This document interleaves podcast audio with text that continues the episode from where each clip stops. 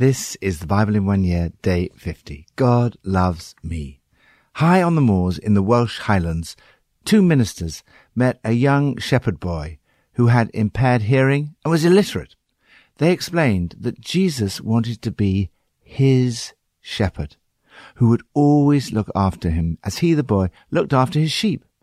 They taught him to repeat the words, The Lord is my shepherd using the fingers and thumb of his right hand to help him remember, starting with his thumb and then a finger for each word. They told him to pause at the fourth word, my, and remember this psalm was meant for me. Some years later, one of them was passing through the same village and asked after the shepherd boy.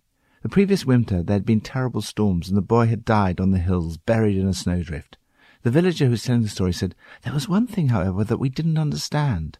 When his body was discovered, he was holding the fourth finger of his right hand.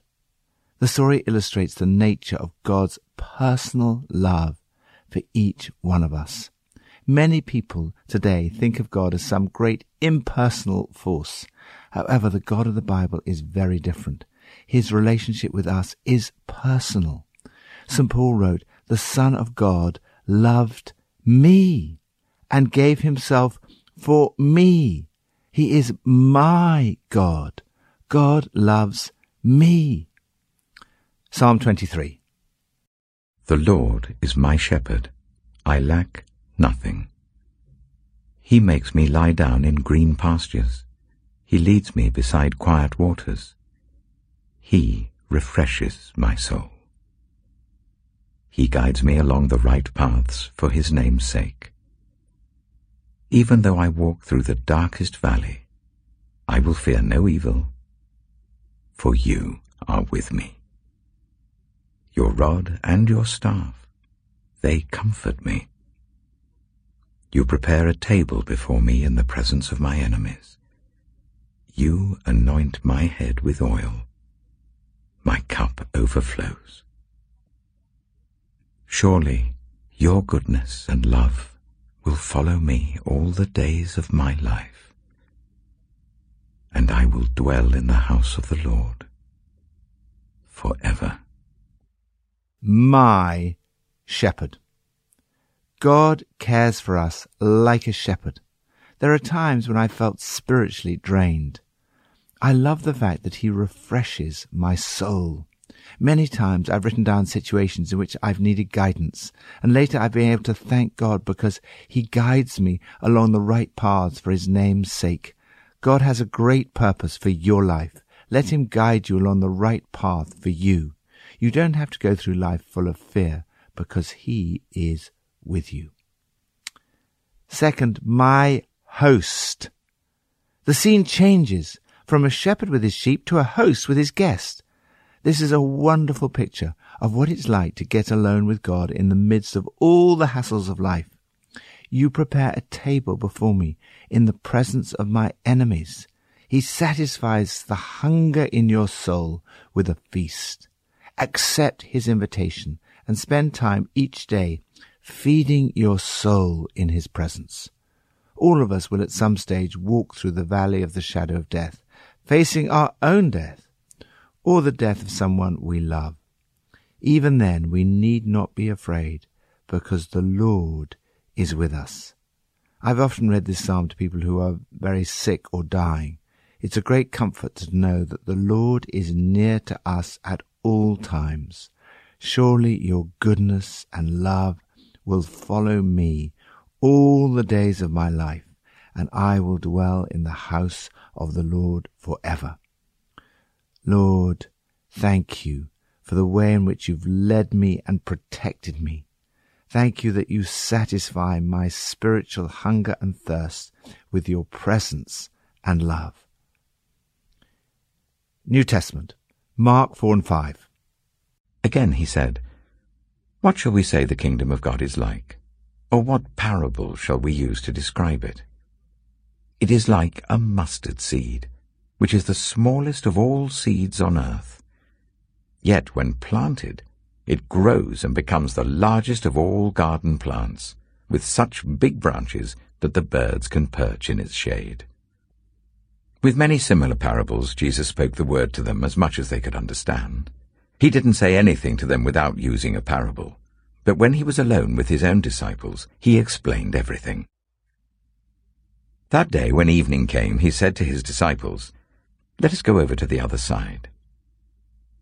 Leaving the crowd behind, they took him along just as he was in the boat. There were also other boats with him. A furious squall came up, and the waves broke over the boat so that it was nearly swamped.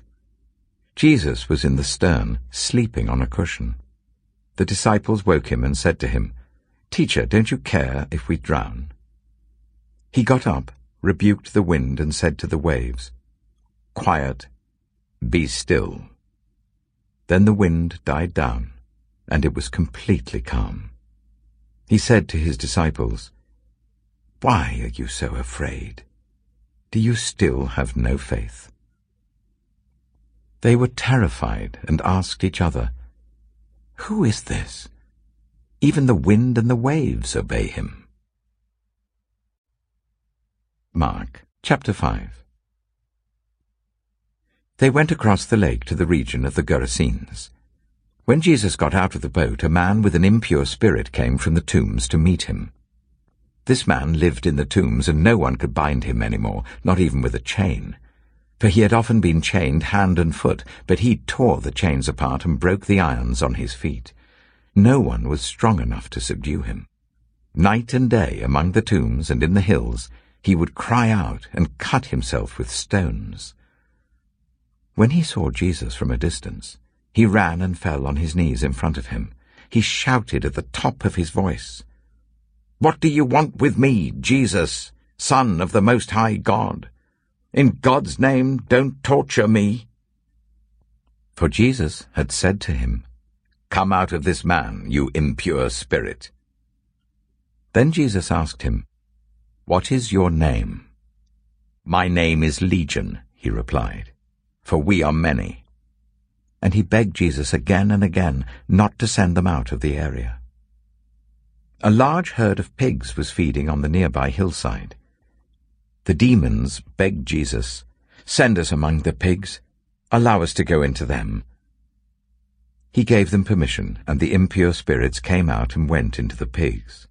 The herd, about two thousand in number, rushed down the steep bank into the lake and were drowned. Those tending the pigs ran off and reported this in the town and the countryside. And the people went out to see what had happened. When they came to Jesus, they saw the man who had been possessed by the legion of demons sitting there, dressed, and in his right mind. And they were afraid. Those who had seen it told the people what had happened to the demon-possessed man, and told about the pigs as well. Then the people began to plead with Jesus to leave their region. As Jesus was getting into the boat, the man who had been demon-possessed begged to go with him. Jesus did not let him, but said, Go home to your own people, and tell them how much the Lord has done for you, and how he has had mercy on you. So the man went away, and began to tell in the Decapolis how much Jesus had done for him, and all the people were amazed. Third, my Lord. Have you ever been in a situation when suddenly, without warning, your life seems to be hit by a storm of hurricane proportions. The Sea of Galilee was notorious for sudden storms. The disciples knew that waves of that size could overturn their boat and take their lives. Yet Jesus was asleep. Sometimes when the storms come, it appears that God is not doing anything. He doesn't seem to be answering your prayers or even listening to you. In times like this, your faith is being tested. Eventually, Jesus calms the storm. He addresses the power behind the storms with words someone might use to a puppy. Quiet. Be still. Showing he is Lord over nature. For the disciples, the passage starts with fear and ends with faith. A crisis tests your faith. Jesus wants you to learn to conquer your fears and trust him even in the middle of the storms of life. Next, Jesus demonstrates that he's Lord over the powers that tried to destroy our lives. Somehow, this demonized man, nicknamed Legion, had ended up in a hellish place, self-harming and chained by society, whose only answer was to lock him up. That was all they could do. The power of politicians, the state, and the police is limited. Jesus didn't judge or condemn the man. Rather, he saw his potential to live in wholeness. Jesus gave an authoritative command and demonstrated his lordship and power to set us free and heal us. There were two distinct reactions from the people to the lordship of Jesus. The first was hostile. Commercial interests had been damaged. It can be rather uncomfortable when we see real power operating. On the other hand, some were interested. One of the fascinating aspects of this story is that after Jesus had healed the demon possessed man and set him free, the man begged to go with him, but Jesus didn't let him. I would have thought that this man would have benefited from some intensive follow up with Jesus. However, Jesus gets him involved in evangelism straight away. He says, Go home to your own people and tell them how much the Lord has done for you. And that's exactly what he did. Don't be overprotective of people who've recently come to faith. It's sometimes good to get them speaking publicly about their new faith straight away. The next time Jesus came to the Decapolis, 4,000 people came to listen. This man's testimony seems to have had a big impact. Maybe this is why Mark places the story shortly after the parable of the mustard seed. The demoniac may have felt he had little to offer, but his life had a huge impact. Jesus says that God can do a lot with a very small seed, a mustard seed. When planted, it grows. The issue is not how much you have, but what you do with it. A mustard seed needs to be planted in the ground straight away, or else it's lost. If it's planted, the growth is so strong it can go through concrete. The lesson is simple. Use it or lose it. Use what you have, and God will multiply it many times over. Thank you that you are Lord over all. Thank you that I can trust you in times of crisis, and I do not need to fear. Old Testament, Exodus 25:26. The Lord said to Moses, Tell the Israelites to bring me an offering. You are to receive the offering for me from everyone whose heart prompts them to give. These are the offerings you are to receive from them gold, silver, and bronze, blue, purple and scarlet yarn, and fine linen, goat hair, ram skins dyed red, and another type of durable leather, acacia wood, olive oil for the light, spices for the anointing oil and for the fragrant incense, and onyx stones and other gems to be mounted on the ephod and breastpiece. Then let them make a sanctuary for me, and I will dwell among them. Make this tabernacle and all its furnishings exactly like the pattern I will show you. Let them make an ark of acacia wood, two and a half cubits long, a cubit and a half wide, and a cubit and a half high. Overlay it with pure gold both inside and out, and make a gold moulding around it. Cast four gold rings for it, and fasten them to its four feet, with two rings on one side and two rings on the other. Then make poles of acacia wood and overlay them with gold. Insert the poles into the rings on the sides of the ark to carry it. The poles are to remain in the rings of this ark. They are not to be removed. Then put in the ark the tablets of the covenant law which I will give you. Make an atonement cover of pure gold, two and a half cubits long and a cubit and a half wide, and make two cherubim out of hammered gold at the ends of the cover. Make one cherub on one end and the second cherub on the other. Make the cherubim of one piece with the cover at the two ends. The cherubim are to have their wings spread upwards, overshadowing the cover with them. The cherubim are to face each other, looking towards the cover. Place the cover on top of the ark and put in the ark the tablets of the covenant law that I will give you. There, above the cover, between the two cherubim that are over the ark of the covenant law, I will meet with you. and give you all my commands for the Israelites. Make a table of acacia wood, two cubits long, a cubit wide, and a cubit and a half high. Overlay it with pure gold and make a gold moulding around it. Also make around it a rim, a hand-breadth wide, and put a gold moulding on the rim. Make four gold rings for the table and fasten them to the four corners where the four legs are. The rings are to be close to the rim to hold the poles used in carrying the table. Make the poles of acacia wood, overlay them with gold, and carry the table with them. And make its plates and dishes of pure gold, as well as its pitchers and bowls for the pouring out of offerings. Put the bread of the presence on this table, to be before me at all times. Make a lampstand of pure gold. Hammer out its base and shaft, and make its flower-like cups, buds, and blossoms of one piece with them. Six branches are to extend from the sides of the lampstand, three on one side and three on the other. Three cups, shaped like almond flowers with buds and blossoms, are to be on one branch, three on the next branch, and the same for all six branches extending from the lampstand. And on the lampstand there are to be four cups shaped like almond flowers with buds and blossoms. One bud shall be under the first pair of branches, extending from the lampstand, a second bud under the second pair, and a third bud under the third pair. Six branches in all. The buds and branches shall all be of one piece with the lampstand hammered out of pure gold. Then make it seven lamps, and set them up on it so that they light the space in front of it. Its wick trimmers and trays are to be of pure gold. A talent of pure gold is to be used for the lampstand and all these accessories. See that you make them according to the pattern shown you on the mountain.